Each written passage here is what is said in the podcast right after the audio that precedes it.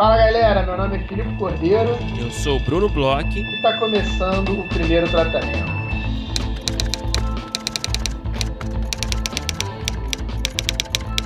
Fala, Brunão! Tudo bem? Olá, Filipe. Tudo bem por aqui? Como você está? Tudo bem, Brunão. Tô curtindo um descanso merecido, umas férias. E, cara, tô com uma reclamação para fazer. Eu tô sofrendo durante minhas férias. Não sei se você já passou por isso, Brunão. Eu sempre passo. Mas... Não sei nem o que você vai dizer, mas se é para reclamar, meu amigo. Cara, é, eu tô, durante as férias, né, revendo alguns filmes, vendo alguns filmes que é, ainda não tinha visto, sabe? Quando eu tô fazendo aquela é, correção, né, de filmografia, assim, na minha vida e na minha história, agora que eu tô com um pouquinho mais de tempo. E, cara, a quantidade de filme, principalmente esses filmes mais antigos, mais clássicos, que não tem legenda, ou só tem em português, ou até a legenda é super cagada. Cara, isso é, é bizarramente é, grande nas plataformas. Tem muito filme que não tem legenda, que não tem áudio original. E, e, cara, é uma parada que eu fico assim, revoltado, porque assim, eu não vou fazer propaganda de, de, de é, pirataria, mas, cara, é uma coisa que na pirataria é super resolvido. Inclusive, tem uma porrada de opção de legenda diferente. É, como pirataria. é que é o nome? Sem querer falar de pirataria, longe de nós, né? falar de pirataria. Como é que é o nome daquele time? Tem um time de um grupo que legenda as coisas? Cara, tem, tem um. É tipo. Que tipo, sempre tem uma frasezinha, um sloganzinho. Sim, sabe? eles botam no final, tipo, um agradecimento. E às vezes tem até. Cara, uma vez eu vi um filme que tinha uns comentários. Sempre tem. No final, assim, né? Tem um. Tem esse tipo, ih, cara, fudeu, né? Quando é episódio de série, assim, tem um gancho, assim.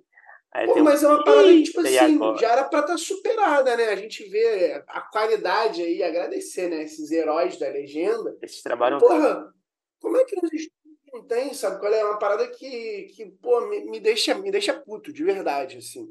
É uma parada que, que tem me aborrecido muito, e principalmente esses filmes classicões, assim, ó. É, Prime Video, Star Plus. Prime Video e Star Plus são as piores. Mas já aconteceu comigo na Netflix. A única que eu ainda não passei por isso é a HBO Max é, que eu ainda não passei preso, mas vou te falar, Prime Video e Star Plus são terríveis. E a própria, cara, eu tava pensando, enquanto eu tava falando, a própria Disney Plus tem uma parada que também é ruim. Outro dia eu tava vendo, acho que foi o primeiro episódio de Loki, né? A segunda temporada. Só tinha opção de legenda em português, tem aquele português Brasil, né? É, com closed caption. Então tinha que ficar vendo a série com umas paradas assim: sobe música tensa, música tensa é. para e tananã, tananã. Barulhos de não sei o que lá. Cara, tipo, porra, é, qual, qual a dificuldade de, de. Contrata essa galera aí, pô. É, pode crer, dos cara. Piratas. A mulher que tá aí no mercado, né? Que tá querendo. Pô, a galera tá fazendo aí com qualidade de graça é. há tanto tempo. Que tá querendo go legit, né? Porra. Mas é, é, é, sei, sei, passo por isso também. Volta e meia, quando eu vejo algum, algum filme, né, especialmente, que não é exatamente assim o, o filé mignon, vai, da, do catálogo dessas plataformas, né?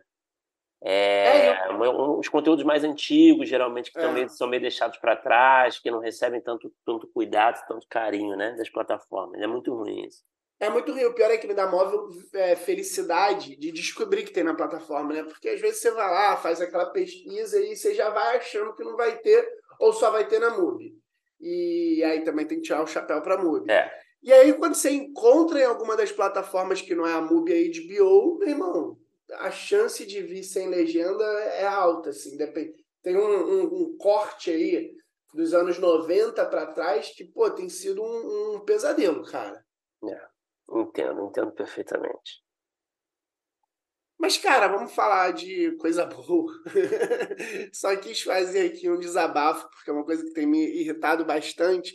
Mas eu queria falar contigo sobre uma coisa que a gente. É... Já teve até entrevistas aqui, mas às vezes a gente fala pouco. É uma coisa que é... a gente consome bastante. Você, inclusive, trabalha é, com mais até do que eu com isso, apesar da gente ter até uma metalinguagem aqui, que é podcasts, cara. Eu uhum. ouvi dois podcasts recentemente é, interessantes pra caramba, que eu queria falar um pouco aqui contigo. Você que é um roteirista de mão cheia de podcasts, Bruno. Olha só, olha só. É, não, vamos lá, eu quero escutar aí o que, que você, você tem escutado aí de recomendação.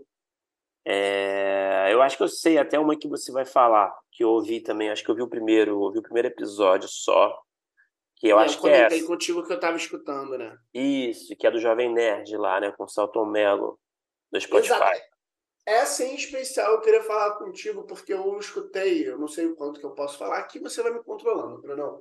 Eu escutei há um tempinho atrás um projeto seu que foi gravado, um excelente piloto, inclusive, está aí é, toda a torcida aí para ouvir o resto da temporada, que eu acho que tem uma coisa muito interessante que eu acho que o, esse, esse podcast, né, o Francio Labirinto, lá do, do Jovem Nerd, também fez de uma forma muito interessante. Uma das coisas que me incomoda muito, eu confesso que sim, esse, esse do Jovem Nerd foi o primeiro podcast é, de ficção que eu escutei até o final. Eu já tentei alguns, uhum, e eu sempre uhum e eu sempre tenho uma coisa da experiência do, do podcast de ficção que ele me retira um pouco, sabe? Ele, ele entra para uma coisa é, um pouco radionovela que não me parece muito natural, que atrapalha a minha imersão. E eu acho que tanto o, o que eu ouvi, aí se você quiser explicar é, do seu, eu acho que tem uma saída muito inteligente de onde está se passando a história, que, que faz com que a gente é, compre a ambientação e, e, a imersão. Quanto a esse do Jovem Nerd, eu acho que tem uma coisa interessante. O do Jovem Nerd é o fato que o personagem principal ele é cego, né? E, e a ideia é que você está acompanhando junto com ele, porque ele não vê nada. Então, volta e meia, ele pede para algum outro personagem descrever o que está acontecendo. É, volta e meia, é, você tem saídas que não necessariamente você precisa, né? Na verdade, você não precisa nem um pouco é, de descrever as imagens, sabe? E eu acho que isso é uma coisa que, que às vezes os podcasts, mesmo que eles não, não, não entrem muito na descrição, mas quando eles viram uma espécie de é, alternativa para o audiovisual, é, ou fica pobre, sabe? Ou então os subterfúgios para descrever as coisas ficam esquisitos, os diálogos ficam dispositivos, sabe? Sim, sim. E é uma puta sacada isso, né? Do personagem ser cego, né? É. É uma puta. É isso, uma puta solução é, narrativa, né? Imersiva.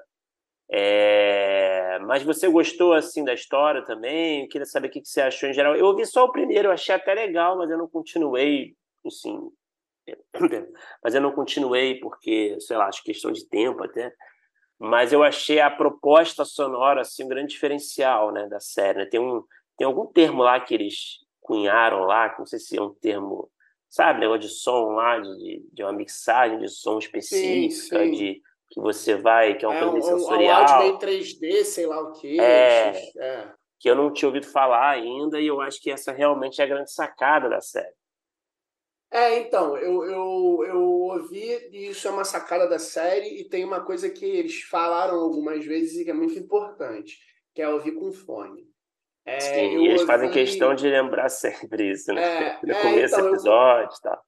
Eu comecei a ouvir numa viagem de carro, a primeira vez que eu ouvi assim, e, e não gostei nem um pouco. Assim, a experiência no carro foi bem esquisita. Assim, é, é, acho que cai muito essa coisa do, do som e realmente eles têm um cuidado muito grande com o som. Eu acho que isso faz bastante diferença.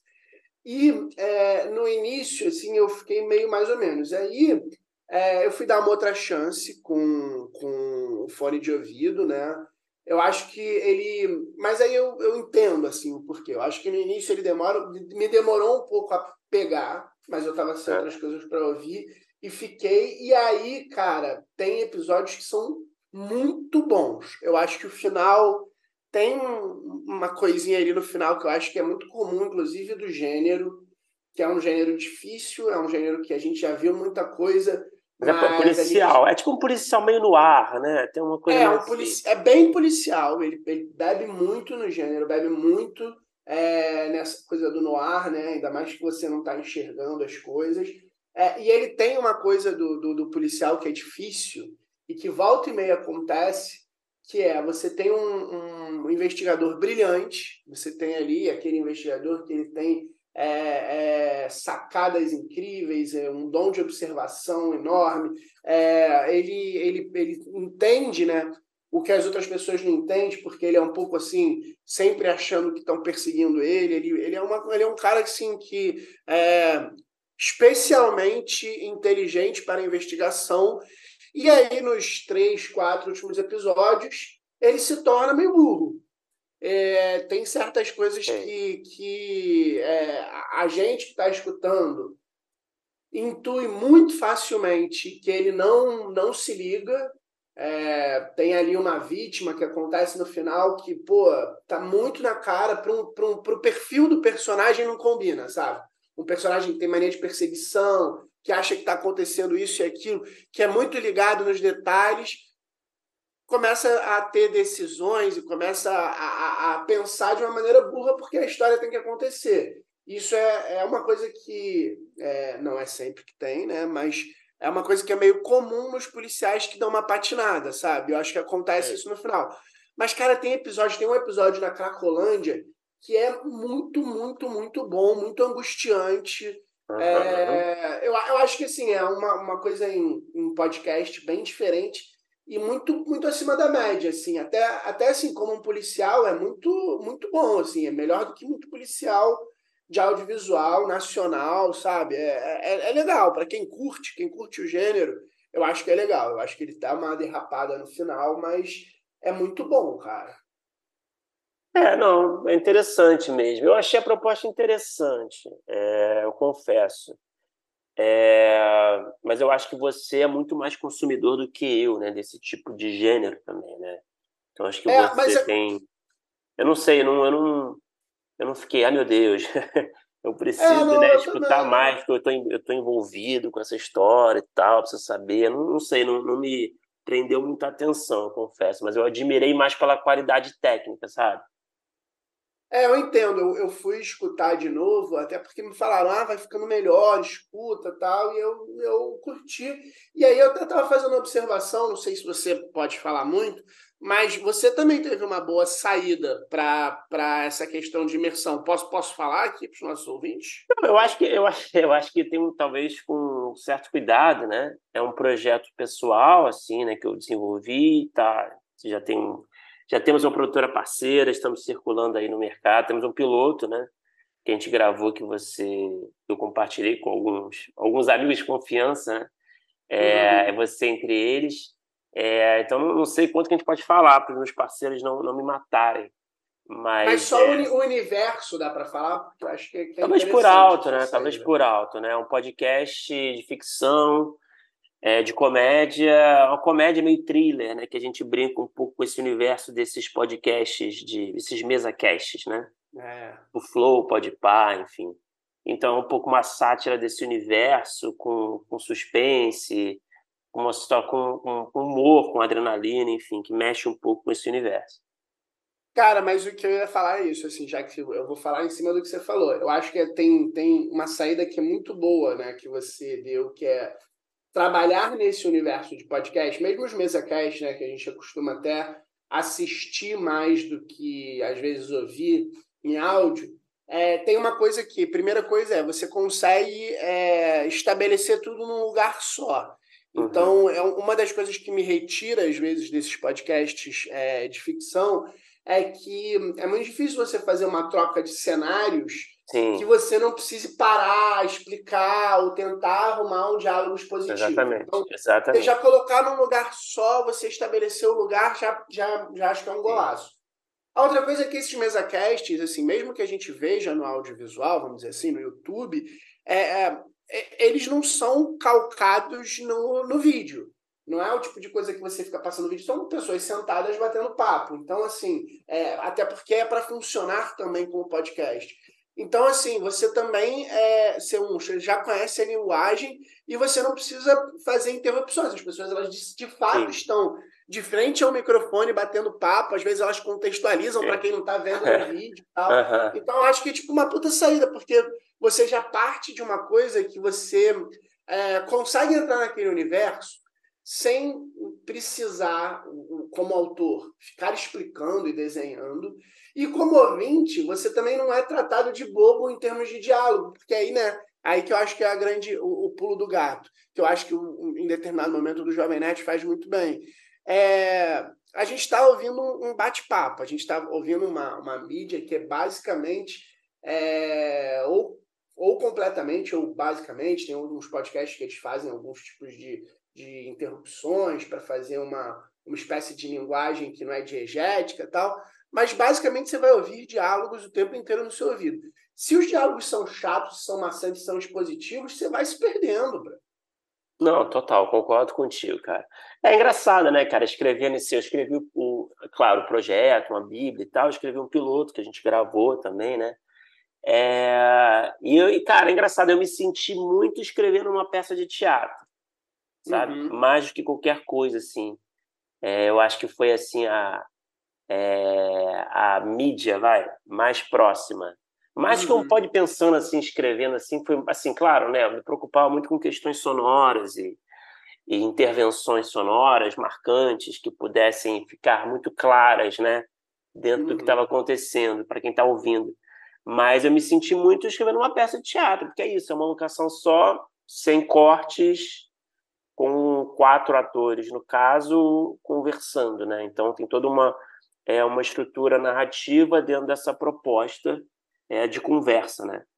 É, então é engraçado. Eu acho que tem muito. Eu acho que o podcast, eu acho que funciona. Ele pode funcionar muito assim às vezes quando você quando você está pensando em outra mídia até, sabe? No caso, uhum. teatro aqui. Cara, e aí, já que a gente está falando de podcast, eu queria fazer uma indicação para você e para o nosso público também. É, e aí eu vou até ser um pouco mais breve, porque é um podcast não, de não ficção, né? Mas, cara, é uma das melhores coisas que eu tô consumindo ainda. Eu tô até um pouco com pena que eu tô no finalzinho, eu tô morrendo de, de, de pena que acabe, que é Color versus Color. É, tá ligado? Não, essa eu não conheço. Essa eu não conheço. Cara, é um podcast do, da Globoplay, mas é produzido pela Rádio Novelo. Para variar, a Rádio Novelo, meu irmão, é uma coisa assim que eu até estava conversando, acho que ano passado, ou esse ano mesmo, com a Ludmila Naves sobre isso. Eu acho que a Rádio Novelo é uma, é uma coisa que tem um lado bom e um lado ruim.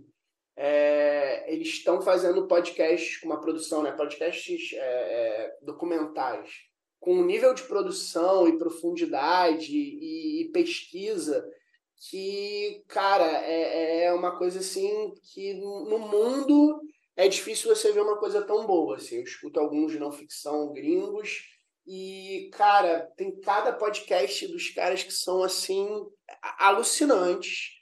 E, e uma coisa que é ruim é que assim, eles levantaram muito a barra. É muita gente que trabalha, você escuta ali é, é, os créditos, você fica tipo, são minutos de crédito, sabe?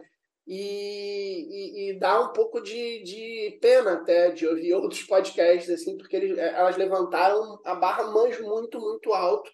E o Color versus Color é talvez o melhor de todos que eu já ouvi deles. Pode ser também porque eu estou no meio da jornada, então eu posso estar emocionado. Mas, cara, é a história é, da briga entre o Pedro Collor e o Fernando Collor, né?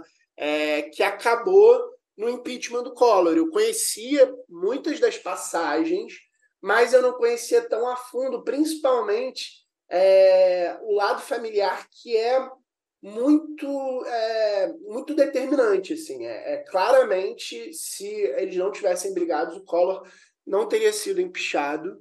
E, cara, vou te falar, é... Succession é fichinha pra briga Bruno, até tem é uma possível, hora que ela... É possível, sim, claro. Até tem uma hora que ela fala, ela faz um paralelo com Succession, mas, meu irmão, é... eu não sei por que, que a gente não produziu isso em audiovisual ainda.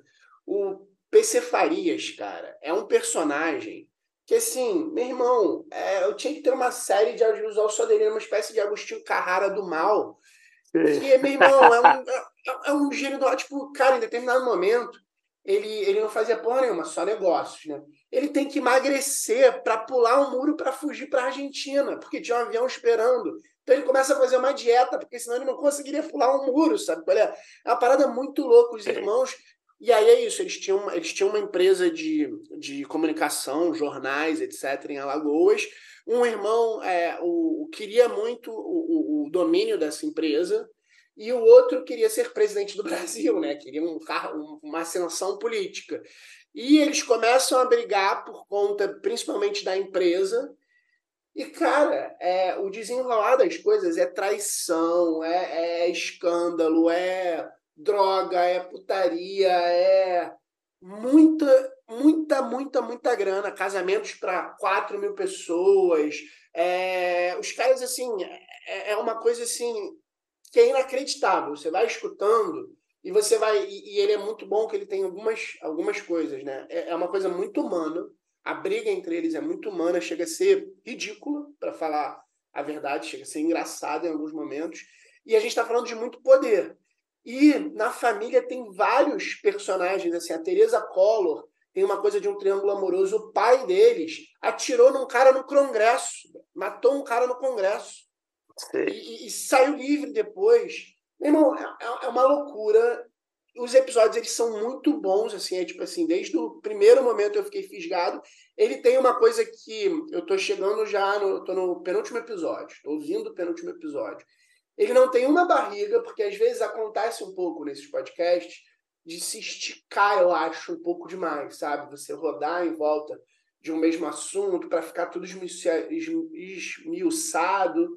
E, cara, esse ele tem um, um, ritmo alucinante. Cara, recomendo muito. Pega para escutar que você vai adorar. Pô, eu vou, com certeza eu vou escutar, cara. Mas é, isso que você falou é bem verdade, né? A gente tem tanta história aqui da nossa é, da história da nossa política, como da nossa cultura popular também, que se fosse nos Estados Unidos teria, teria sido feita há muito tempo, né? Essa é a verdade. Cara, Lá, nos Estados Unidos eles fazem história de qualquer coisa, né? Até do... ia, ganhar, ia ganhar prêmio, essa história ia ganhar prêmio pra caceta, inclusive. Pra caceta. Ser, pra caceta. É. Então aqui eu acho que a gente está começando, talvez, aqui nesse sentido, a, a, a criar projetos é, realizar projetos de ficção, né? ficção de com live action, né? com atores, Sim. enfim, é, histórias reais ficcionalizadas, né? A gente teve lá do Silvio Santos, a gente teve da Lava Jato, né? Enfim, uhum. acho que esse é o máximo que a gente conseguiu, né?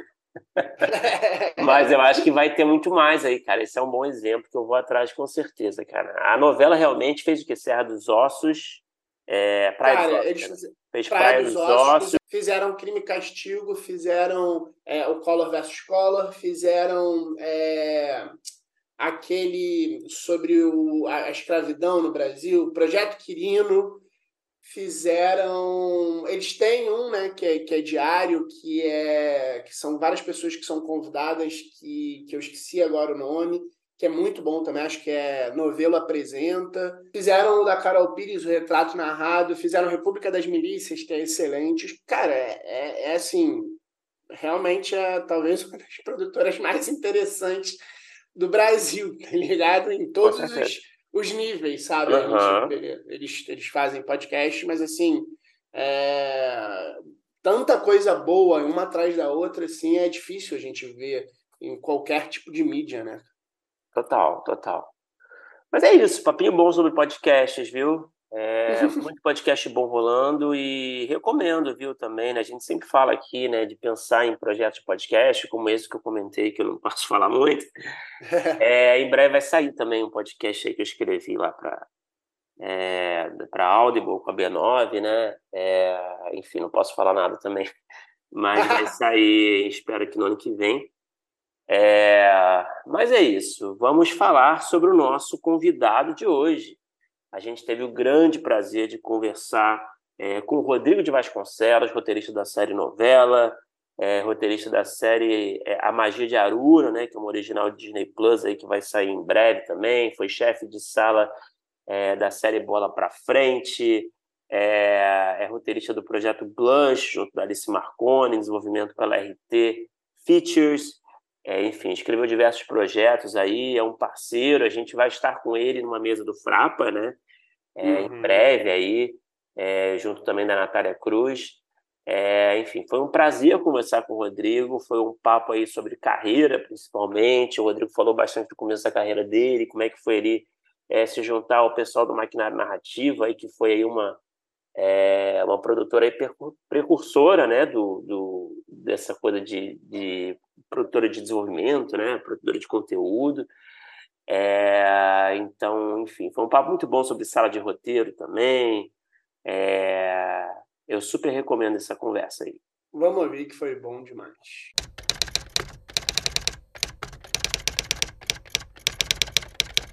Rodrigo de Vasconcelos, seja muito bem-vindo ao primeiro tratamento, cara. Obrigado aí por falar com a gente. Obrigado, meninos. Prazer aqui falar com vocês. Estou sempre ouvindo vocês na esteira, lavando louça. E hoje estamos aqui do outro lado. Estou adorando. Cara, Rodrigo, para começar o papo, né? Vamos falar como a gente sempre faz aqui, né? Fala um pouquinho do começo da trajetória dos nossos, dos nossos convidados é, eu sei que você estudou na PUC, né? Eu, eu acho que teve alguma experiência fora do Brasil também, pelo que eu pesquisei brevemente. Queria que você falasse um pouco desse começo e como é que foi assim cavar o seu espaço para conseguir essas primeiras oportunidades que você teve como roteirista. Legal. É, eu, quando vocês me convidaram, eu fiquei fazendo esse, refazendo esse percurso na minha cabeça, né? Engraçado que você vai revivendo coisas e é, e aí vou fazer um, um, um, corte no tempo, um flashback um pouco maior, assim, só para dar um pouco da onde eu vim um pouco, né? É, mas depois a gente volta, assim, para não fazer desde o nascimento, né? Mas vamos lá.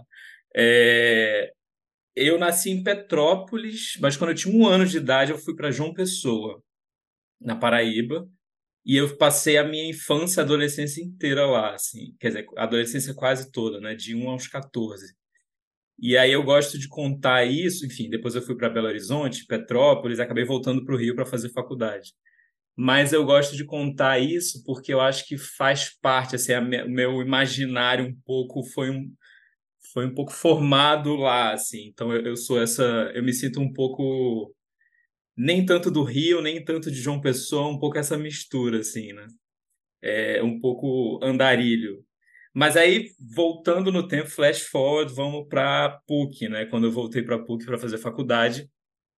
Cara, eu queria fazer faculdade, eu tinha certeza que eu queria ser diretor de arte, de publicidade. Quer dizer, eu não tinha muita certeza, porque eu fiz para biologia e para publicidade. É, mas eu gostava de mexer com, sei lá, com programação visual, com tinha feito um curso de Corel e, e, e, achei que era isso, assim. Gostava da imagem, mas achei que era nesse lugar, né? E aí entrei para publicidade, comecei a achar a faculdade um saco, assim, é, e comecei a entrar em crise.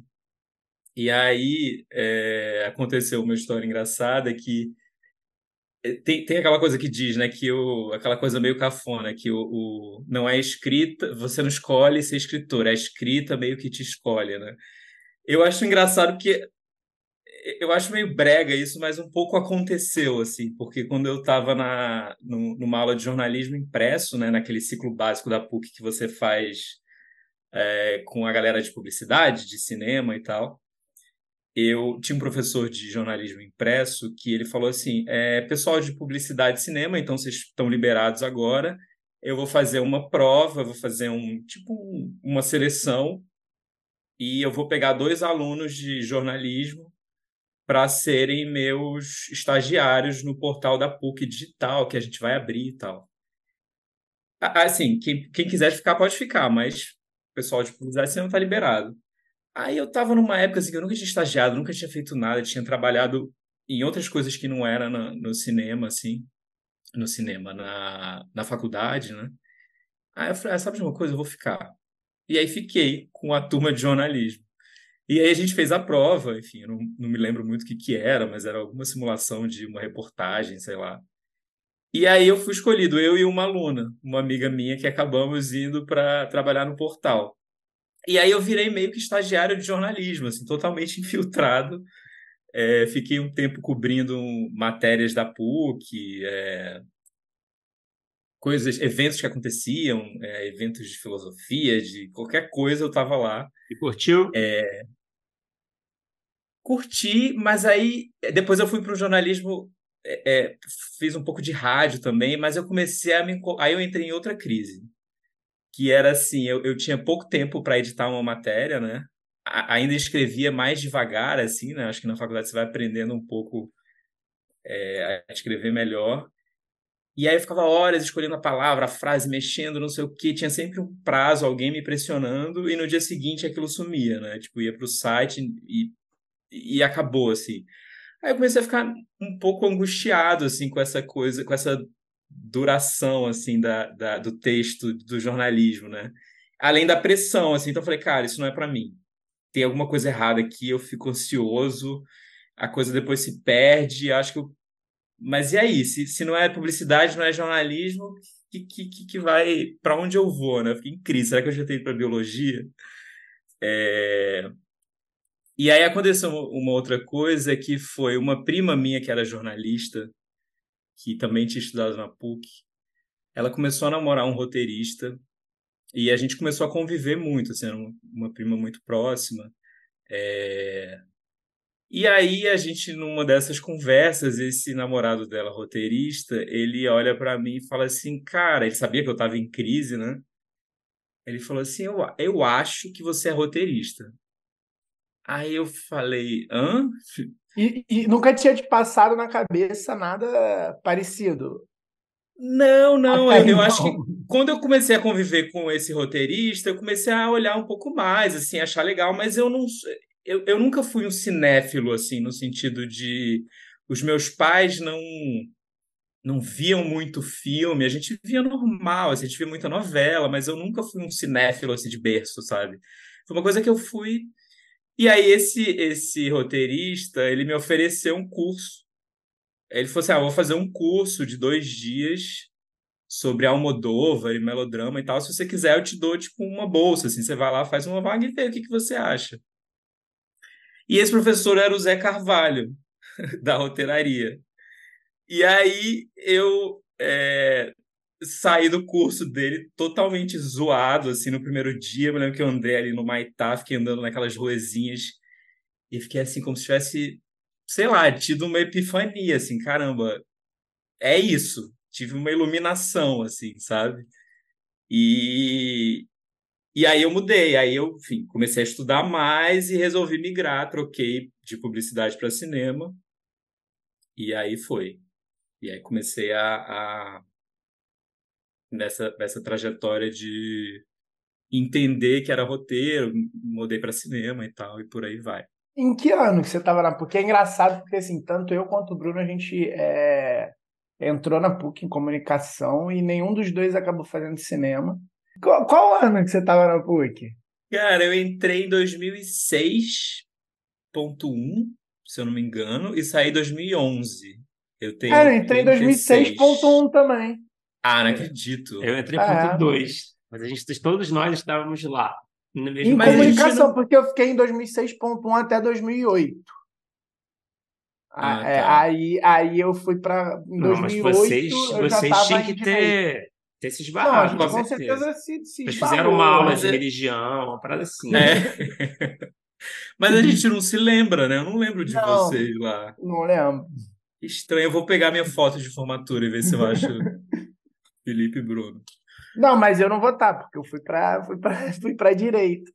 Ah, você mudou. Eu mudei, ah, tá. eu mudei em 2008, Entendi. eu já não estava mais, eu fiz só ali o, o ciclo básico.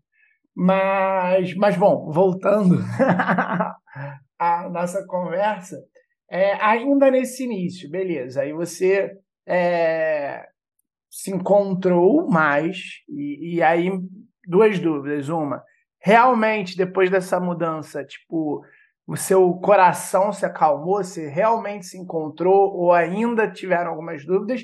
E aí, é, como é que foi? É, bom, tive aí esse primeiro primeiros contatos com roteirista, tal, curti, vou para cinema, mas um, em cinema você que pensou em ser diretor de arte, É, já era certeza roteiro, foi sempre ali desde que você conversou com esse cara com roteiro, e, e, e como foi o primeiro momento pensando também, tipo, em mercado, assim, você começou, por exemplo, na faculdade mesmo, quando você começou a fazer cinema, você já começou a fazer todo tipo de aula de roteiro que dava, no, no, nos, nos trabalhos de faculdade você ficava com essa parte, como é que era depois para pensar, tipo, os primeiros trabalhos e trabalhar de fato com isso, é, do estudante para o roteirista depois, né? Uhum. Quando eu mudei para cinema, eu já eu mudei para roteiro, na verdade. Né? Não tinha roteiro, mas era. Então eu já tinha certeza, assim, porque. Aí eu fiz uma matéria do Zé, eu tive esse encontro com o Zé foi muito especial, assim, porque ele é uma pessoa muito apaixonada, um professor muito apaixonado, né? Então, eu acho que eu vivi um pouco essa paixão, assim, de, de ir me encantando é, e aí eu comecei a trabalhar com ele, assim, eu trabalhei na roteiraria, nos primórdios da roteiraria, eu era, fui assistente dele. É, ele já dava cursos na época, eram, eram cursos menores, assim, mais esporádicos, né? não era um, como é hoje, assim, de uma coisa regular. É, e aí eu, eu, a minha primeira experiência é, com roteiro profissional foi quando ele me puxou para escrever com ele o Faroeste Caboclo. Ele tinha acabado de entrar. E aí eu fui assistente de roteiro dele do Faroeste. É, o que foi uma experiência muito muito legal e muito louca ao mesmo tempo, porque eu, eu tinha muita pouca prática de roteiro, né? Assim, eu, eu já estava estudando e muito apaixonado, mas tinha muita prática, assim. Então, foi a primeira vez que eu tive que lidar com aqueles prazos, entregas e, e enfim, ajudar ele ali, mas foi uma experiência incrível, assim. É... E aí, depois disso, é, ele, ele deu uma pós na PUC, é, que foi uma pós longa, acho que durou um ano e meio, mais ou menos. Tinham três turmas. E, e, e muita gente do cinema que, que, que, tinha estudado comigo participou e tal. E eu fui é, assistente dele, como chama? É, assistente, não estagiário. Aquela pessoa que fica na sala ajudando as coisas, pegando, pegando o pilô, pegando o controle do ar-condicionado, trocando a pilha. Era um pouco. Assistente, eu fazia um pouco assim, isso. Né? Uhum. É, assistente, né? Você tem um outro termo? Tipo um coroinha. e aí eram três turmas e, e, e, eu fazia assistência de duas turmas e tinha uma outra que era o Gabriel Bruni, um roteirista que eu conheci nessa época também que, que fazia. E aí, enfim, aí foi um curso bom também de formação nossa, e aí foi onde começou, eu, eu, que eu considero assim, um, um outro capítulo dessa minha jornada profissional, que foi quando eu conheci os meus futuros sócios, que eram também alunos dessa de uma dessas turmas de dessa pós de roteiro, né? Que foi o, o próprio Gabriel Bruni, que hoje que é um roteirista baiano que hoje mora em Los Angeles, a Marina Meira, roteirista que vocês conhecem também, que hoje está na fábrica, né? A Paula Santos, que hoje está na Star Plus, é, foi para o outro lado da, da mesa. A Juliana Milheiro, também, que está no Globe, executiva do Globe. Manuela Pinot, que, é, que foi para a França, migrou. E a Natália Guerra, que faleceu um pouco depois da gente se juntar. Ela teve, enfim, um câncer super brabo, assim, foi uma perda super difícil para a gente. Mas foi uma galera que a gente se sentou, assim, no, no tipo um pires, assim, pós... Depois de uma das aulas, que era a aula à noite, né? E a gente foi tomar uma cerveja e conversando, e meu Deus, o que, que a gente faz, como é que a gente entra no mercado, como, como fazer, né? Foi um momento anterior à lei de cotas e tal, mas quase ali naquela virada que a gente teve uma primeira primavera ali de, das séries e tal. E a, a gente se juntou querendo ser um. A gente ficou anos tentando entender se era coletivo, se era um núcleo, se era um grupo, se era um sei lá o que, assim, de roteiro, mas a gente queria trabalhar junto com o roteiro, né? É, e, e, não produzir no sentido de filmar e tal, mas levar ao mercado, fazer parcerias com produtoras e tal. E aí a gente criou um maquinário narrativo que é, durou sete, oito anos, se eu não me engano. E que foi assim uma, uma experiência incrível para a gente, porque foi onde a gente aprendeu muita coisa, assim, onde a gente aprendeu a se a se colocar no mercado, onde a gente fez os nossos primeiros pitchings, primeiras reuniões, é, os nossos primeiros cartões, aqueles que você faz mil cartões e, e, e usa 200 né, na sua carreira inteira. É, e, enfim, foi muito importante. A gente começou é, é, fazendo muito vídeo institucional, branded content. A gente tinha chegou a ter uma conta mensal com uma produtora mais de branded content de publicidade. E aí a gente foi crescendo, depois a gente foi incubado no Rio Criativo, que é a incubadora do governo do estado. E ele falou: é isso, vamos virar uma empresa e tal. E começou a ficar mais sério a coisa, né? É a gente trabalhou com alguns canais, com várias produtoras, enfim, foi, foi ficando muito legal. Até que começou a acontecer uma coisa que. Porque eu acho que a, a nossa ideia era ter. era projetar um, uma marca guarda-chuva, né? Então. E que a gente seria conhecido por essa marca. Só que foi dando certo, mas por um outro lugar, assim, por um outro sentido, que é as pessoas queriam trabalhar com a Marina, com a Paula, com o Rodrigo, do maquinário, mas com com os nomes, né? Porque a gente tem essa coisa da nossa profissão de ser muito autoral, então cada um tem uma produtora gostou do meu trabalho, ela quer trabalhar de novo comigo e não necessariamente com o meu sócio que vai ter outra pegada e tal. E aí for, foram acontecendo duas coisas assim. É... Se eu estiver falando demais, vocês me cortem, tá? Não, bom. Pode, não, não, pode favor. falar. Essa, essa, parte é, é, essa parte é super interessante. que agora vem a porradaria. Vamos lá. Não, foram acontecendo duas coisas. Uma é essa de da gente ser cada vez mais chamados pelos nomes, os nossos nomes foram crescendo no mercado, talvez mais do que o nome da empresa. É... E outra coisa é, a gente foi entendendo que se a gente tivesse, se a gente quisesse dar o próximo passo e crescer mais, assim, no sentido de virar mais uma, uma empresa produtora de roteiros, a gente tinha que virar um pouco e, e começar a escalar.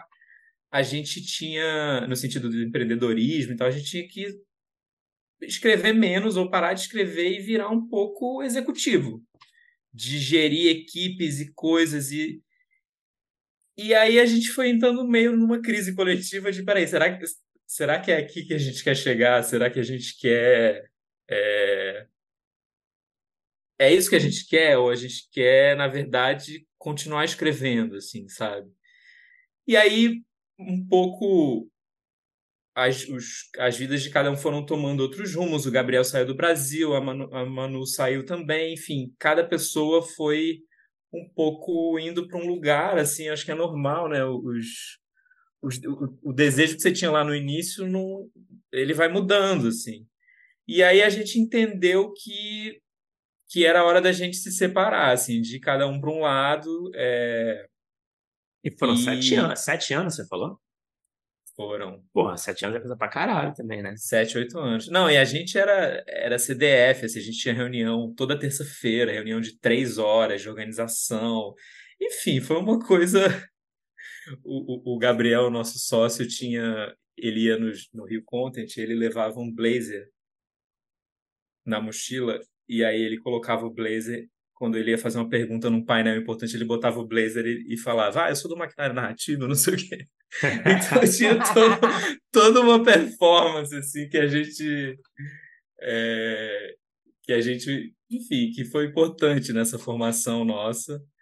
E, e é isso. E hoje em dia a gente segue amigos, né? Enfim. É... Marina continua minha sócia de, de CNPJ, de estrutura e tal, mas a gente segue cada um seus caminhos mais autorais e mais. Uhum.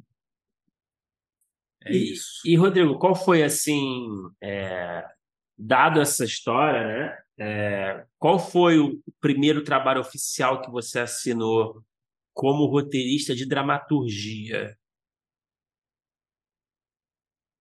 Hum, boa pergunta. eu fiz muita coisa de desenvolvimento. A nossa profissão é um pouco ingrata, assim, né? Porque, sei lá, eu, eu hoje tenho 11 anos de carreira. É, se fiz a conta certa. E são, muitos, são muitos desenvolvimentos que não, não necessariamente geraram é... né, projetos realizados, né? Você passa muito tempo fazendo. Eu peguei essa época dos núcleos criativos e dos desenvolvimentos, os Prodav 5, 7 e tal, e fiz muitos desenvolvimentos. Mas a primeira vez que eu assinei, eu assinei com a Marina e com a Paula um, um filme chamado Ninguém Ama Ninguém por Mais de Dois Anos, que era uma coletânea de, de, de contos do Nelson Rodrigues, que o diretor tinha já um, um roteiro e ele, e ele chamou a gente para fazer uma costura entre os contos e tal. E acho que foi a primeira vez que eu assinei uma dramaturgia, assim, é, que, que, eu vi meu nome na tela do cinema. E. Enfim, aí tem esses hiatos, né? Até a próxima coisa, você desenvolve mais 15 projetos, mas foi um momento importante. Rodrigo, é, é, eu queria ainda falar um pouquinho só mais sobre o maquinário, que, eu, que é, é muito interessante você falando que, assim, quando a gente começa o podcast, quando a gente conhece vocês, o maquinário ainda estava é, firme e forte. E, e, eu lembro que a gente olhava muito para o maquinário, porque é uma coisa muito interessante, porque é, um, é uma espécie de um coletivo mas é um coletivo de roteiristas, né? A gente está acostumado a ver um coletivo de realizadores, até algumas pessoas que a gente falou aqui, que acaba que um é, vai fazer um curta, um escreve, outro dirige, a, todo mundo atua, todo mundo faz uma coisa assim tal, e, e, e eu lembro que até era uma coisa que interessava muito, é, tanto eu e Bruno, porque eu acho que a gente nunca teve muito interesse em outras coisas além do roteiro.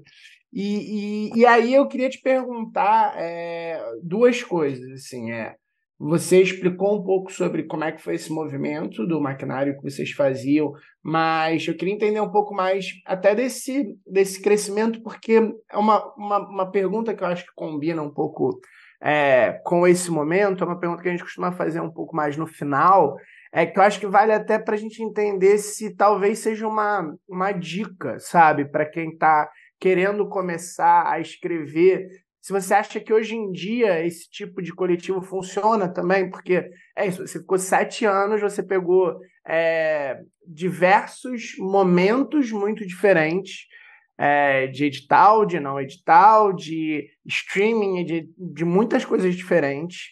E aí eu queria saber se você ainda acha que é, faz sentido, é, beleza, não necessariamente maquinário, não para vocês, mas para, de repente, quem está começando, e como é que foram é, como é que, nesse sentido, um coletivo de roteiro é, foi ajudando vocês? Com alguns exemplos, assim, como é que foram as primeiras coisas? Era é, consultoria, vocês faziam muito? É, já era para, é, de repente, vocês incubarem alguma ideia, escreverem todo mundo junto no desenvolvimento? Queria entender um pouco mais também, assim, como é que foram os primeiros trabalhos mesmo como maquinário. Porque, ao mesmo tempo, é muita gente, né? a gente pensar assim, é tipo assim, você, quase que traz uma sala inteira, se você fosse pensar em termos de, sei lá, fazer uma contratação para escrever alguma coisa, uma série, por exemplo. Queria entender. Uhum. Boa, Felipe, boa pergunta. É... Assim, eu acho que eu acredito hoje num, é... num, num num tipo de coletivo que seja mais para para quase como um grupo de estudo assim. Porque a gente tinha uma coisa no maquinário que era muito legal eu acho que era a coisa que eu mais gostava assim porque além toda terça-feira era reunião burocrática era para falar de contador era para falar de KINAI era para falar de um milhão de coisas. Mas a gente tinha de 15 em 15 dias um negócio que a gente chamava de quinta maquinária que era era uma oficina de projetos originais que a gente tinha interno, assim. E eu acho que isso é, é, o que eu mais levo assim hoje da importância dessa oficina na minha carreira, assim. Ela foi, ela geralmente ela, ela foi tocada, eu acho que o tempo inteiro a gente tinha um tutor, um, um líder, que era o Gabriel, o Gabriel Bruni que eu, que eu citei, porque ele tinha feito mestrado na USC Ele foi, voltou, depois foi de novo, foi embora. Ele tinha feito mestrado, então ele estava com muitas ferramentas assim de desenvolvimento, principalmente de série, mas também de longa. Então ele tinha muitos exercícios assim para fazer. E aí a, a ideia de, dessa, dessa oficina era um pouco. É, eu acho que quando você está no começo da carreira, você você tem uma ideia do que você quer ser como autor, né? Do que você escreve, do que, do que você sabe escrever, mas você mas os seus projetos não refletem isso ainda, né? Às vezes são projetos um pouco genéricos, você ainda não descobriu a tua pegada assim na escrita. E eu acho que essa oficina trouxe isso assim para gente. A, a gente fez, eu acho que muitos projetos que foram, claro, a maioria foi engavetada, principalmente as do início, assim, é, porque eram, eram projetos que a gente fazia em grupos. Então, eu, Marina e, e Paula, eu, Marina e Manu, a gente fazia projetos coletivos dentro do, do coletivo, né? Um trio de autores. E de perfis, assim, mais diversos, imagino, de gênero e formato. Tinha é, tudo, a gente, a gente fazia de tudo, mas a gente ainda não sabia o que a gente era bom necessariamente. Então, às vezes, a gente estava fazendo uma coisa que não necessariamente é, era nossa, sabe, dentro da, do roteiro. E isso foi evoluindo ao longo do, do tempo para uma oficina mais autoral, assim, de cada um, um exercício de cada autor encontrar a sua voz autoral. Os temas que interessam, os gêneros, o tipo de escrita, o tipo de. E aí eu acho que para mim foi, foi uma, uma grande descoberta, assim, porque foi daí que surgiu o meu primeiro longa autoral, ainda no maquinário, e hoje em dia, enfim, eu estou desenvolvendo e tal, a gente pode falar mais disso daqui a pouco. Mas te respondendo, Filipe, eu acho que qualquer. É uma profissão muito solitária, né? A gente só cresce quando a gente ouve feedback, quando a gente troca, quando a gente é criticado, quando a gente recebe nota. Então, eu encorajo muito as pessoas a, a terem grupos de, de leitura que seja, sabe, de, de troca. Não se, aí assim, se, se foi uma, se é uma estratégia boa você criar uma marca e colocar a marca na frente do seu nome, hoje eu acredito que não, assim. Aí você fala, ah, a maquinário deu errado? Eu acho que não, eu acho que deu certo que, pro que deu certo enquanto durou, assim, porque talvez a gente não tivesse a carreira que a gente tem se não fosse esse é, essa força coletiva, sabe? Mas eu não acredito mais nesse formato por causa do próprio mercado, assim, por causa da, da autoria, enfim, de, de como o, o, o nosso meio é, é formado, assim, sabe? Mas eu acho que qualquer possibilidade de troca que você possa se juntar, nem que seja uma coisa assim, que você se junte para trocar leituras específicas de projeto e depois aquilo acabe, assim, uma coisa temporária, sabe? É... Mas, enfim, e também sete, sete sócios é... é difícil, é muita opinião, é muito, é muito horário, é muita coisa para... Ah, devia ser longa essa, esse, essa quinta maquinária, né? Devia ser uma reunião longa, né? O Gabriel era muito, é muito organizado, então ele era assim, 15 minutos para cada um, sei lá. Olha só. Aí ele mandava uns exercícios, a gente fazia, devolvia e, e por aí vai. Legal. E, cara, você estava falando agora, né? É engraçado que eu ia falar um pouco sobre isso, e você aproveitou e até me deu uma deixa, assim, né? Essa coisa de. É, eu acho que é uma coisa que a gente fala até pouco, é, nós roteiristas, até que no podcast acho que a gente fala pouco também sobre essa procura pela nossa voz, sabe? Como autor, que você falou agora, que essas oficinas te ajudaram muito nesse sentido. E aí uma pergunta um pouco mais assim subjetiva, talvez, não sei, mas hoje em dia assim, você sente que encontrou definitivamente a sua voz como autor e qual é essa voz assim? Você tem você sente que você tem muito claro assim temas recorrentes, talvez é, ideias que você gosta de transmitir nos seus projetos, algum gênero com qual você tem maior afinidade, assim, você consegue ter uma compreensão mais clara hoje em dia? Eu acho que sim, de, desde o de, desse momento, né, que eu contei para vocês dessa oficina, que eu fui entendendo, porque eu já tinha feito alguns projetos e tal, e, e era um projeto que eu torcia para acontecer e tal, mas eu acho que esse esse primeiro, que é esse que eu considero meu primeiro longa-metragem mais autoral, quando eu achei ele, ele foi uma coisa visceral, assim, que, que bateu em mim de um outro jeito. Como é que sabe? você pode falar um pouquinho desse longa, não? É, um é o Blush? É o Blush, é, é um filme que eu desenvolvi em 2017, olha aí os tempos do audiovisual. e, e levei para o Frapa, enfim, eu fui finalista, ganhei o prêmio de pitching, fiquei super feliz. Essa foi a primeira vez que, que eu tive uma história que é, entrou um pouco no circuito dos laboratórios, dos prêmios e tal. E hoje em dia ele está em desenvolvimento pela RT Features, né, com o Rodrigo Teixeira. A Alice Marconi, roteirista maravilhosa, está escrevendo comigo, entrou para escrever comigo. E recentemente o Marco Dutra entrou para o time como diretor, assim, do, entrou para o trio. Legal. É, enfim, não posso falar muito, porque a gente ainda está naquela fase assim, de, de, pleno desenvolvimento. Mas, mas é, aproveitando assim essa tua pergunta, Bruno, dos temas, né?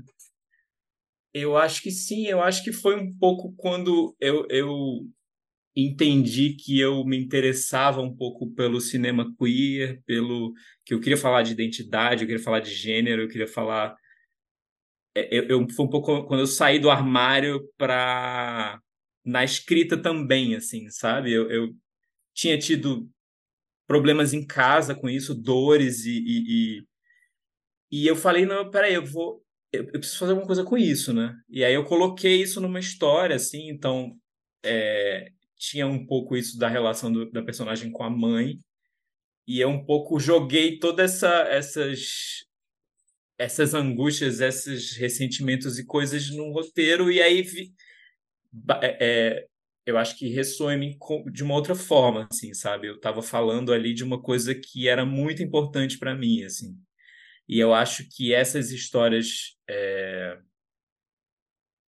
que eu considero mais autorais têm um pouco essa pegada, assim, de uma narrativa um pouco mais de desobediência, de personagens dissidentes, de é, que um pouco não querem tanto, negam um pouco entrar num, em algum sistema, sabe? E um pouco nesse, nesse lugar das narrativas LGBTs e tal.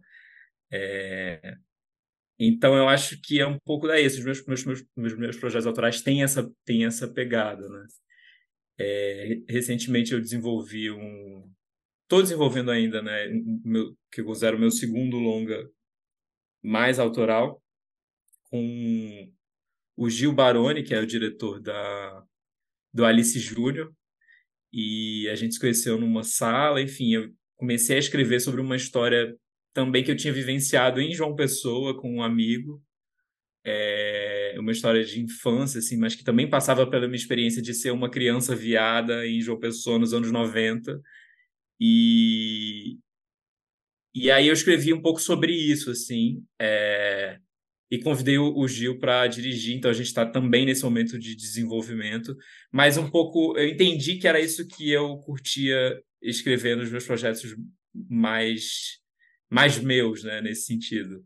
Mas é claro, assim, pro, pro, eu considero que eu tenho um pouco esse lugar é, no cinema um pouco mais independente, assim, mas tem um outro que eu também curto muito, que é um, um, uma coisa de mercado, de séries, de, de... Eu gosto muito de estrutura, eu, eu adoro é, ter que dividir uma história em 28 bits e tal, sabe? Eu, eu considero um pouco... É, eu gosto também de ter meu tempo e autoria e tal, mas eu também gosto muito desse outro lado de de ter que entrar numa mecânica, uma coisa às vezes mais padaria, assim, de entrega e tal. Eu me realizo um pouco nos dois, assim. Eu acho que eu tô com um pé em cada, talvez. Cara, e é engraçado é, que a, a gente teve uma conversa agora recentemente é, que a gente conversou sobre alguns projetos seus autorais, e aí eu até conversei sobre, tipo, ah, tem um, umas coisas super legais aqui que de repente dá para trabalhar é, com coisas que tem lá na produtora e que não necessariamente seja nesse, é, é pegar um projeto autoral, mas, mas aí eu, eu queria também falar um pouco sobre isso, assim, é, é, sobre é, essa entrada no mercado a partir dos seus projetos autorais, porque eu lembro do, do Blush porque é, eu acho que foi até um frapa que eu também fui, eu acho que eu fui finalista de série, e que, e que pô, é, eu, eu, lembro desde a época que foram as conversas já com a RT lá atrás, e, e aí eu queria saber assim, é, se talvez não seja fazer um, um, um, coletivo com 200 pessoas, mas é, o quanto que vale investir em projetos pessoais e o quanto você investe em projetos pessoais é, em, em, relação a também é, o tempo, né? Porque eu, eu, sinto que em determinado momento também, assim, é, a, a gente tem uma, uma profissão que ela às vezes ela você tem 300 milhões de coisas, às vezes você tem um pouquinho mais de tempo e às vezes você tem é, tempo nenhum. E, e, eu sinto que às vezes é, determinados roteiristas, e daí eu digo eu mesmo, é, mesmo com o tempo, vou abandonando um pouco, fui abandonando cada vez mais meus projetos pessoais, sabe? É, e aí eu queria saber se você ainda investe muito nisso, se você acha que é uma, uma boa porta e, e como é que funciona isso mais ou menos para você. É difícil mesmo, porque é um trabalho não remunerado, assim. Eu digo que eu não trabalho sem remuneração. A gente tinha essa quase que essa ética assim no maquinário. Ah, então se você não pode me pagar o orçamento, você me paga 10% do meu orçamento e o resto se acontecer. Mas assim, de não prestar um serviço, não, não, porque se você não cobra, você está dizendo que o seu trabalho não vale nada, né? E aí o outro é, vai acreditar nisso, assim. Então, acho muito importante a gente, como postura de classe e tal, se, se, se remunerar pelo, pelas coisas que a gente escreve, sabe? Mas acho que no, no caso dos do projetos, é, projetos autorais, assim, não tem jeito. Você vai pegar é, o seu domingo, o seu sábado, ou você vai aproveitar aquele tempo. No meu caso, acontecia muito isso, assim, aproveitar aqueles hiatos entre o trabalho e outro, né?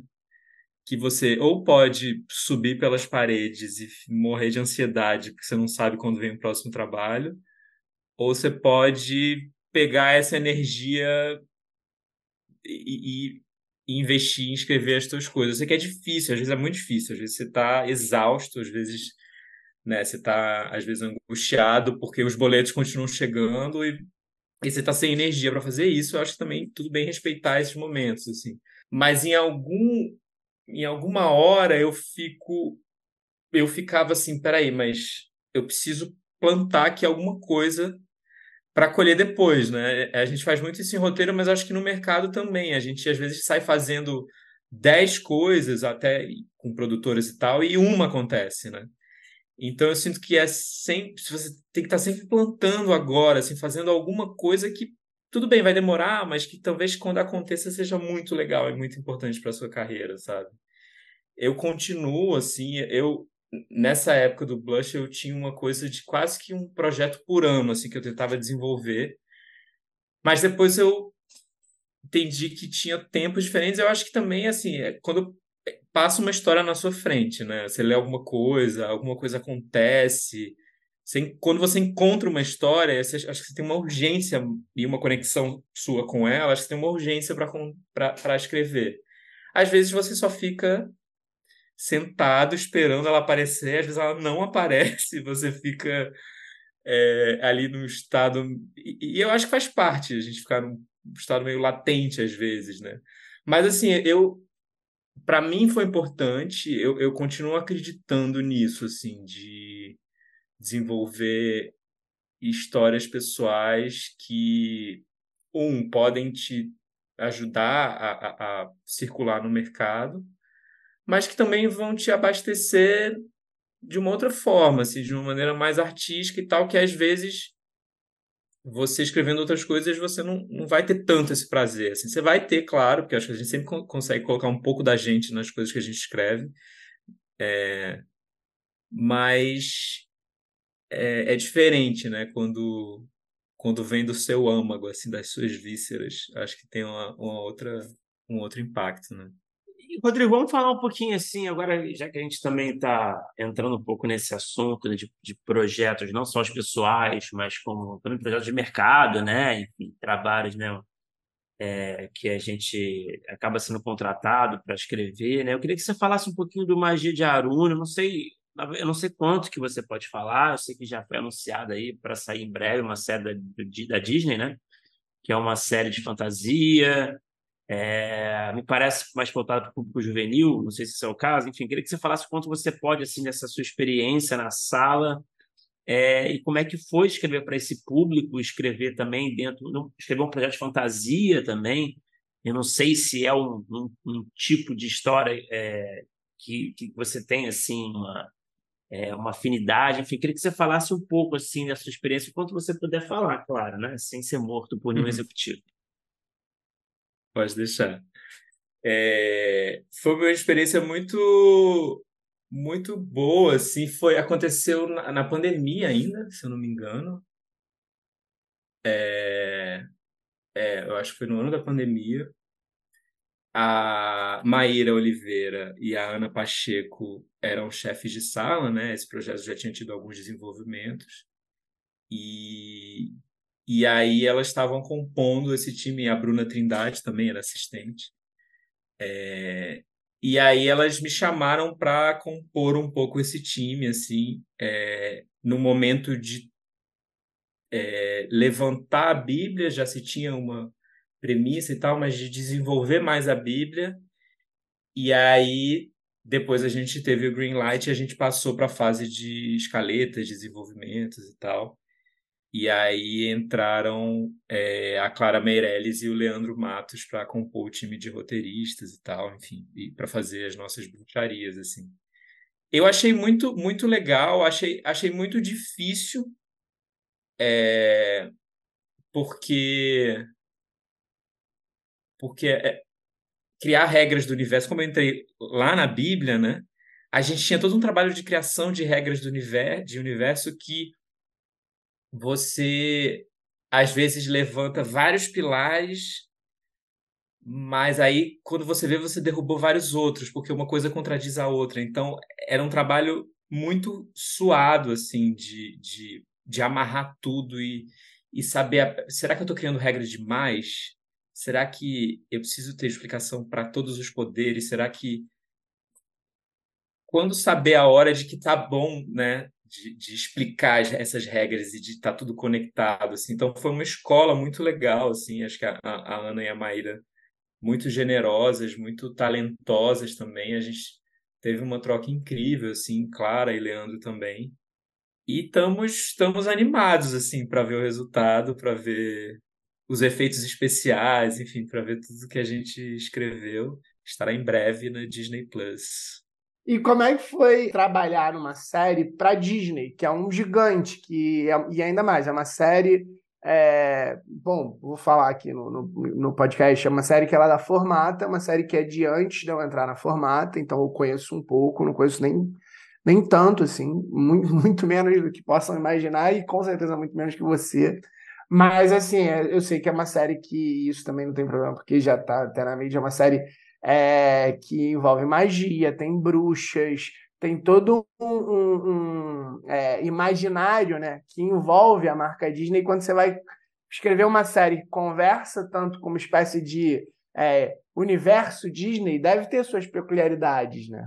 É, só adicionando, só aproveitando essa pergunta, se eu puder adicionar, essa coisa dos efeitos especiais, eu fiquei curioso também, como é que é essa discussão, quando você puder falar, claro, na sala, tipo, essa preocupação com a viabilidade, sabe?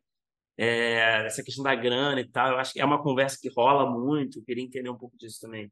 Ah, eu, eu me lembro que quando eu, enfim, assinei, falei, eu fui uma criança Disney, né? É difícil, difícil quem, quem não foi, né? Quem, quem não fugiu. Então, eu fiquei, meu Deus, tô trabalhando pra Disney, que incrível, não sei o quê, enfim, e, e, e foi muito legal nesse sentido, assim, de, de poder propor coisas nesse universo mágico e saber que isso teria um tratamento Disney, sabe? E eu acho que também é, é foi um aprendizado de entender é, o que também tem a ver com o nosso público, né, infanto-juvenil, é, de entender é, algumas premissas da própria marca, assim, né, da construção, sei lá, das relações familiares. É, eu acho que a Disney tem valores muito, muito nítidos, assim, quando você assiste coisas mais contemporâneas, né, de diversidade, de é, enfim, de empoderamento e tal. Então sempre tinha muito, muito, uma preocupação muito grande com isso, assim. E eu acho que foi uma experiência, pelas, às vezes pelas notas que vinham, a gente ia aprendendo, assim, ah, para isso aqui eu acho que eu já fui para fora do universo Disney. É, como é que eu volto, assim, né? Como é que eu construo essa relação de mãe e filha que está mais um pouco nesse lugar aspiracional da Disney e de, de empoderamento e tal. E então acho que foi muito interessante. E a coisa dos poderes também é um desafio, né? Porque é, tem uma limitação, né? De, de orçamento. Você não pode sair propondo tudo o tempo inteiro, explosões e é, magias o tempo inteiro. Tem uma limitação de quanto você pode usar por episódio e tal. Então era às vezes era uma coisa que até melhorava o roteiro, assim, sabe? Às vezes você guardar para momentos é, em que era mais potente a magia acontecer e às vezes, é, às vezes o drama funcionava melhor no lugar que você tinha desperdiçado uma magia, sabe? Então acho que isso foi um, um aprendizado também, assim. E Rodrigo, é, falando de experiência de sala, você tem uma experiência também como chefe de sala. Não sei se essa foi a única experiência sua até o momento como chefe de sala, que foi o projeto Bola para Bola para Frente, né? Da TV Brasil. Foi isso, não foi? Bola é, para frente, você, é. Queria que você falasse um pouquinho da experiência como chefe, assim, que te coloca numa posição que também é, é bem diferente, né? É, em contraste com a posição de um roteirista numa sala, né? Em termos de responsabilidades, né? Em termos de até habilidades necessárias né, para o trabalho. Eu queria que você falasse um pouquinho desse, dessa experiência como chefe e, e se te agradou também, enfim, falar um pouco. Eu tinha já feito, chefiado alguns desenvolvimentos, assim, nessa, nessa época do Prodav, às vezes trabalhar com outros dois roteiristas, que foi também, serviu um pouco como uma escola também, assim, né, de você poder errar mais, assim, porque aquilo não necessariamente ia ser filmado, estava ainda naquele é, naquele cercadinho do desenvolvimento e tal. Mas essa foi a primeira vez que eu chefei uma sala de uma coisa que de fato ia ser filmada e tinha um cronograma e tal. Foi muito muito legal, assim, muito incrível. Eu aprendi muito, assim. Foi muito desafiador também, porque quando você é roteirista, né, as suas as suas decisões, assim, elas têm um escopo menor ali, elas têm um impacto mais específico ali no roteiro e tal. E quando você é chefe de sala, você é responsável pelas pessoas, né? Então, é... eu acho que foi um aprendizado assim para mim no sentido de, de pensar, refletir mais e, e, e, aprender como o tamanho da responsabilidade que é você não só tocar um cronograma e garantir que tudo seja entregue, fazer, então eu fiz revisão final de todos os roteiros, né? E, garantir que aquilo tivesse pronto para ser filmada num, num, num, esquema de baixo orçamento, né? Que foi uma foi um edital de TVs públicas, o último edital de TVs públicas, é, e depois veio o Bolsonaro, o Apocalipse. Então, é muita responsabilidade, mas e, e, também acho que aprendi muito como ser um chefe melhor para as pessoas, assim, sabe? No sentido de, de garantir que está todo mundo sendo contemplado, assim, é, como roteirista, como autor. Então, acho que foi uma, um puta aprendizado, assim, para mim nesse, nesse lugar. E a gente teve um, um, uma dinâmica bem diferente, assim, porque era o, o Rodrigo. A série é criada pelo Rodrigo Febrônio, o Gabriel Galindo, né, o Galo, e o Daniel Esteves. E é uma série sobre futebol, assim, uma, uma série de uma antologia. E aí eles me chamaram, assim, eu já conhecia o Galo, conhecia um pouco meu, tra... conhecia meu trabalho, ele me chamou, eu falei, Galo, mas você tem noção que eu não sei nada de futebol, né? Ele falou, não, mas a gente sabe de futebol, e você sabe de roteiro, então tá tudo certo. Aí eu falei, então tá, se você... Eu tô te avisando, se você quer me contratar mesmo assim, então é um problema seu. Aí fizemos, e a gente fez um...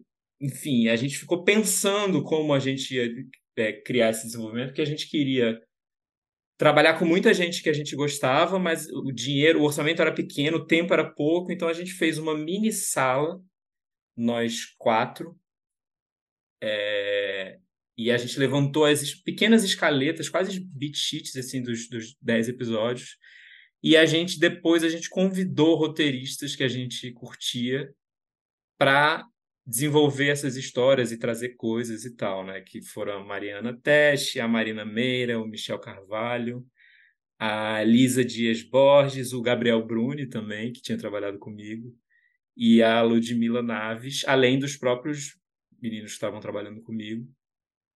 E aí a gente entregou esses beat sheets é, um pouco assim, sigam, mas desobedeçam também, né? Então, e aí depois voltava para mim e aí eu fazia as redações finais e tal, enfim.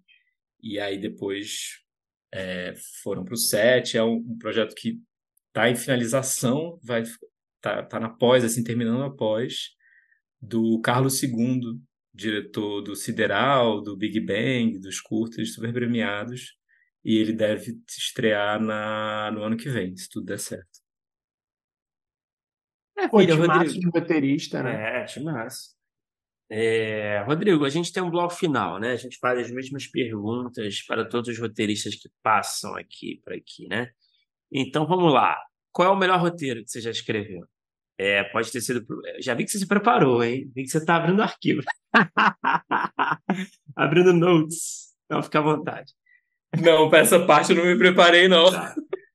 É, é que você mexeu com caralho se preparou, nossa, esperto, malandro, mas, mas relaxa. É, pode ser qualquer formato, pode ter sido produzido, pode não ter sido produzido, vale, pode ser um episódio, uma série, pode ser uma série, enfim. Eu acho que o roteiro mais maduro, assim, talvez que eu tenha escrito, foi o roteiro desse meu segundo longa que eu contei para vocês, que se passa em João Pessoa, que chama Areia Vermelha. Eu não diria o Blush, porque o Blush foi muito lá atrás e a gente está reformulando ele inteiro, enfim, está dando outros recortes e tal.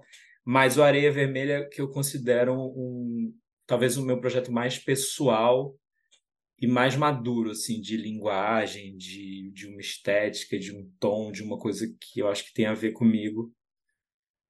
E é isso. Qual o pior roteiro que você já escreveu? Pode não ter sido produzido também, viu? o pior roteiro. Ah, eu acho que foi para uma eu, eu tinha que fazer um poema com um roteiro institucional, com uma, uma barra de cereal, sabe? Uma barra de cereal de banana, granola e tal. E eles queriam um poema rimado para fazer uma campanha. E aí eu fiz um negócio horroroso que eles adoraram, mas eu tenho até medo de abrir esse roteiro hoje.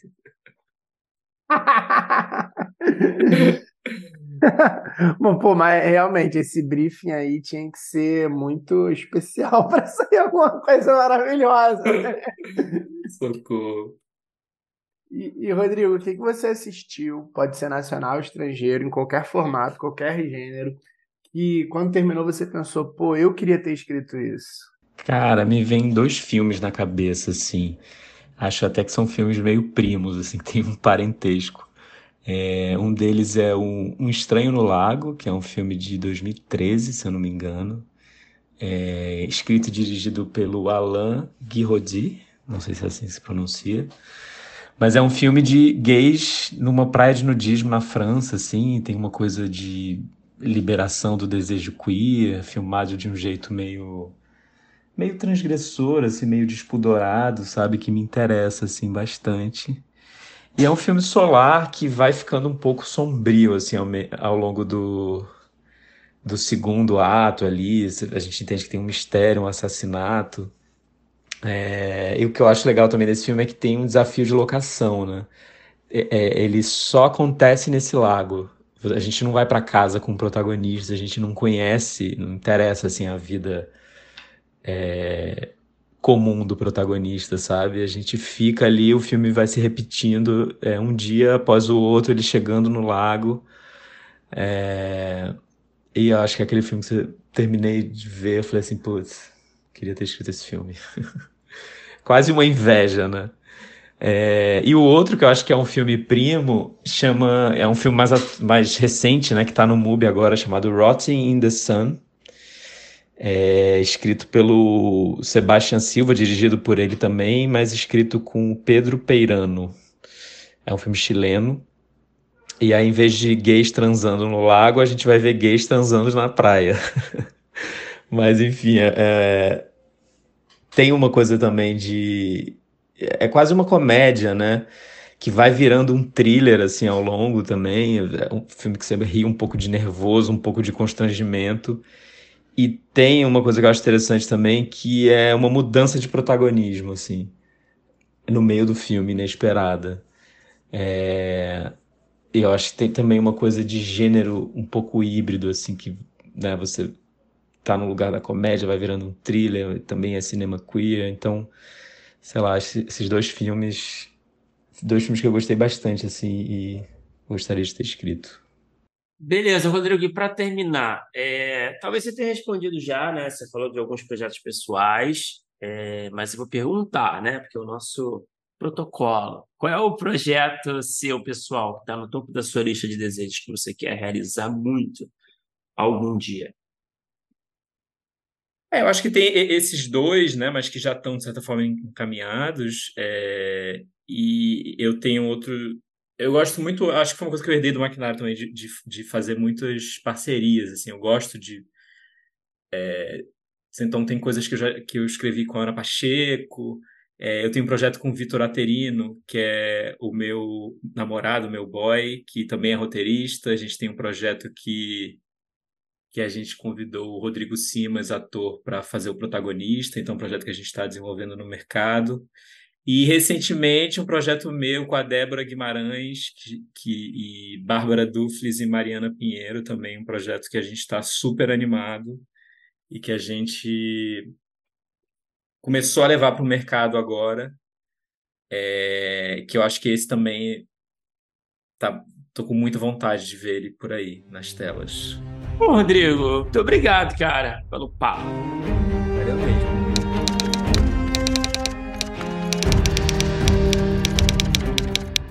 Opa, chegou até aqui?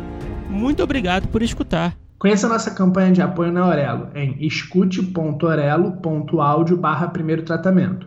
Por lá você pode ganhar recompensas exclusivas e nos ajudar a continuar conversando com os nossos roteiristas favoritos. Tem dicas, comentários ou sugestões? Fala com a gente pelas nossas redes sociais e não se esqueça de assinar o feed do primeiro tratamento pela Aurelo. Até a próxima!